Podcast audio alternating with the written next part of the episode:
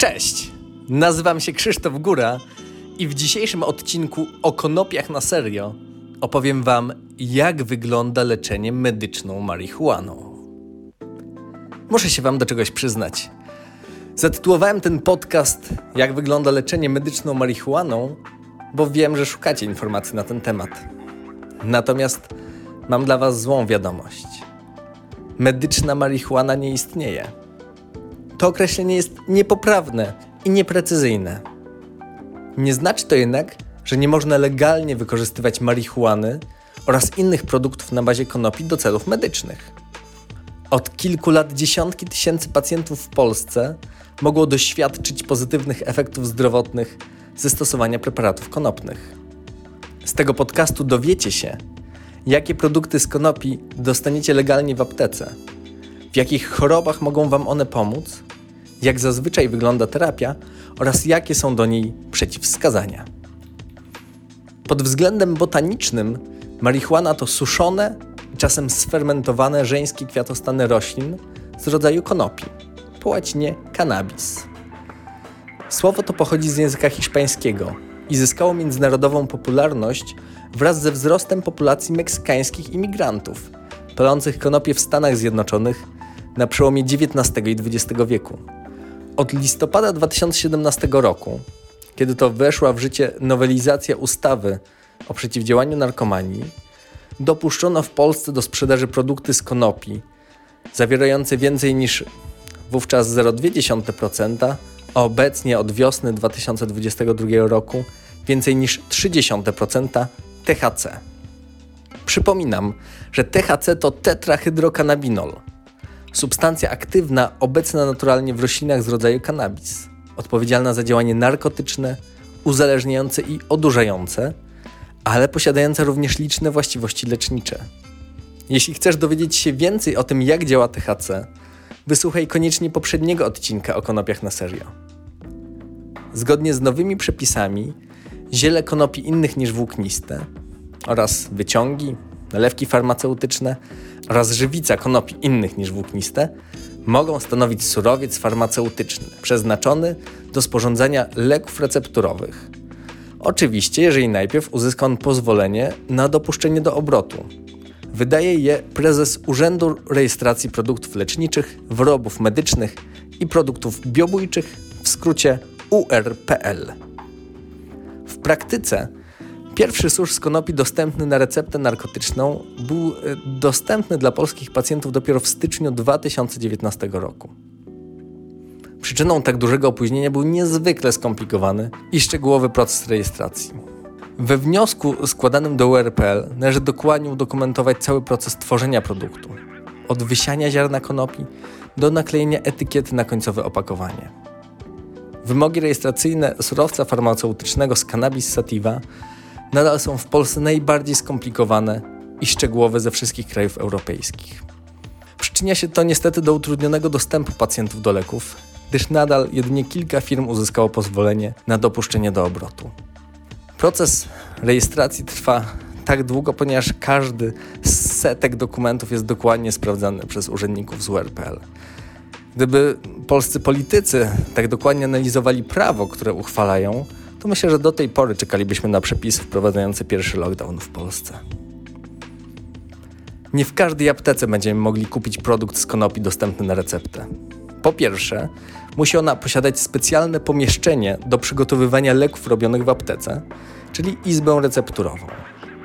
Większość aptek ma takie pomieszczenie, natomiast jeszcze jest jakaś grupa starszych aptek, w których ono nie występuje.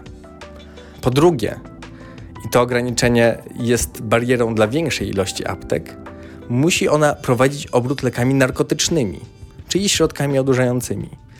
Część placówek nie chce mieć do czynienia z tymi preparatami, więc składa do wojewódzkich inspektorów farmaceutycznych wnioski, że nie będą prowadzić sprzedaży takich produktów. Takim najważniejszym ograniczeniem jest jednak to, czy w praktyce apteka, kierownik, właściciel apteki posiadają w ogóle chęć zajmowania się tym problematycznym produktem. Muszą mieć odpowiednio przeszkolony personel. Przydaje się także dobra współpraca z hurtowniami farmaceutycznymi i podmiotami odpowiedzialnymi za wprowadzenie produktów do obrotu. Receptę na surowiec farmaceutyczny z konopi może w Polsce wypisać każdy lekarz mający uprawnienia na recepty narkotyczne, oczywiście poza weterynarzem. Nie proście weterynarz, żeby na pieska wam przypisał zioło. Niepotrzebna jest jakkolwiek specjalizacja czy dodatkowy certyfikat. Nie ma też w Polsce ograniczeń odnośnie chorób, w których susz może być stosowany. Jego zaordynowanie jest suwerenną decyzją lekarza, podejmowaną na podstawie stanu zdrowia pacjenta oraz efektów dotychczas stosowanych terapii. Pod względem dostępności do tego typu leczenia, polskie prawo jest w sumie znacznie lepsze niż na przykład izraelskie, gdzie zarówno liczba lekarzy przepisujących, jak i aptek wydających leki z konopi jest ograniczona wyłącznie do posiadaczy specjalnych rządowych licencji. W Izraelu jest również zamknięty katalog chorób, w których można zaordynować konopie. Wracając jednak do polskich przepisów, aby uniknąć problemów z realizacją recepty na susz konopny, warto pamiętać, że dawkowanie na recepcie musi być napisane precyzyjnie. Na przykład 4 razy dziennie po 25 grama. A ta łączna ilość przepisanego surowca nie może być większa niż na 90 dni stosowania zgodnie z tym zaleconym dawkowaniem. W aptekach można też spotkać dostępne bez recepty, zazwyczaj jako suplementy diety, oleje i kapsułki z CBD. CBD to jest cannabidiol, drugi najlepiej poznany związek aktywny z konopi, o wielu właściwościach prozdrowotnych i dużym bezpieczeństwie stosowania. Znowu, jeżeli chcecie dowiedzieć się o nim więcej, zachęcam do drugiego e, odcinka podcastu o konopiach na serio. Produkty z CBD w ogóle nie powinny zawierać THC, czyli powinien być on niewykrywalny w badaniach laboratoryjnych. W praktyce tego typu produktów jest mało, które spełniają aż tak rygorystyczne wymogi i większość producentów deklaruje, że zawartość THC jest mniejsza niż kiedyś pisali 0,2%, obecnie piszą mniej niż 0,3%, co jest jakby zgodne z europejskimi standardami, aczkolwiek już nie do końca z polskim prawem. W Polsce lekarze najczęściej wypisują recepty na susz z konopi bogaty w tetrahydrokanabinol w terapii bólu, głównie przewlekłego i neuropatycznego.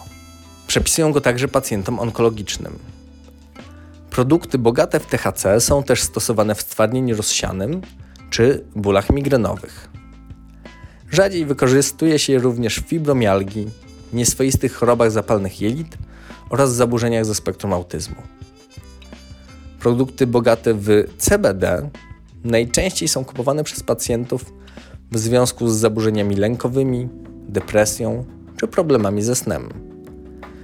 Przez lekarzy są wykorzystywane do łagodzenia objawów padaczki, stwardnienia rozsianego, autyzmu, fibromialgii, chorób reumatycznych, nieswoistych stanów zapalnych jelit czy zespołu stresu pourazowego.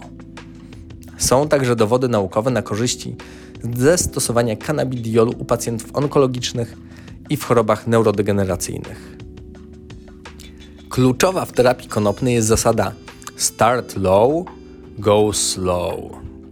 Oznacza to, że zaczynamy od małych dawek kanabinoidów i stopniowo je zwiększamy aż do osiągnięcia pożądanego efektu przy jak najmniejszych działaniach niepożądanych. Susz z THC przyjmujemy w formie waporyzacji. Wykorzystuje się do tego specjalne urządzenia, w których surowiec podgrzewamy do temperatury, w której wydzielają się związki aktywne. Ta metoda ma szereg zalet w porównaniu do zwykłego palenia. Po pierwsze, pozwala zachować lepszą kontrolę nad ilością przyjmowanych kanabinoidów. Po drugie, nie dochodzi do wytworzenia substancji smolistych i innych szkodliwych kancerogennych związków, które powstają w procesie spalania. Po trzecie, dym wdychany w procesie waporyzacji ma znacznie niższą temperaturę niż w przypadku palenia. Jest to bowiem niecałe 200 stopni zamiast bliżej 600 stopni przy paleniu, co jest kolejną zaletą na korzyść waporyzacji. Oleje CBD najczęściej występują w postaci kropli podjęzykowych, które przed połknięciem należy trzymać w buzi przez około 2 minuty pod językiem. Tak naprawdę im dłużej trzymacie, tym lepiej, bo jest to podanie na błonę śluzową jamy ustnej. Coraz bardziej stają się też popularne kapsułki CBD, dzięki którym łatwiej jest odmierzyć precyzyjną dawkę, taką samą każdego dnia. Ze względu na metabolizm i właściwości kanabinoidów, podawanie ich drogą doustną jest jednak mało efektywne.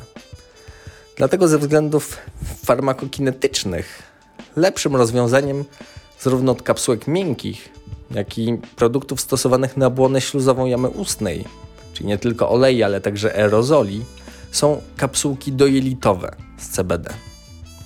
Przeciwwskazaniami do stosowania produktów na bazie konopi są oczywiście alergia na konopie lub ich składniki, ciąża lub karmienie piersią, to też w miarę oczywiste, nadużywanie alkoholu, myśli lub próby samobójcze czy zaburzenia ze strony układu oddechowego. Ponadto THC nie powinno się stosować u osób uzależnionych od alkoholu, leków, np. benzodiazepin, czy narkotyków. Tetrahydrokanabinol może nasilać manię, depresję i schizofrenię, więc te choroby także należy uznać za przeciwwskazanie. Suszu z konopi nie powinny również stosować osoby z problemami ze strony układu sercowo-naczyniowego, takimi jak niestabilna choroba niedokrwienna serca, arytmia czy niekontrolowane nadciśnienie tętnicze. Przeciwwskazaniem do produktów CBD jest ponadto niewydolność wątroby. Leczenie produktami na bazie konopi nie jest łatwe, ponieważ każdy pacjent reaguje inaczej na kanabinoidy i terpeny zawarte w tej roślinie. Terapia wymaga dużej personalizacji pod kątem wyboru odpowiedniego produktu, dawki, częstotliwości i czasu podania.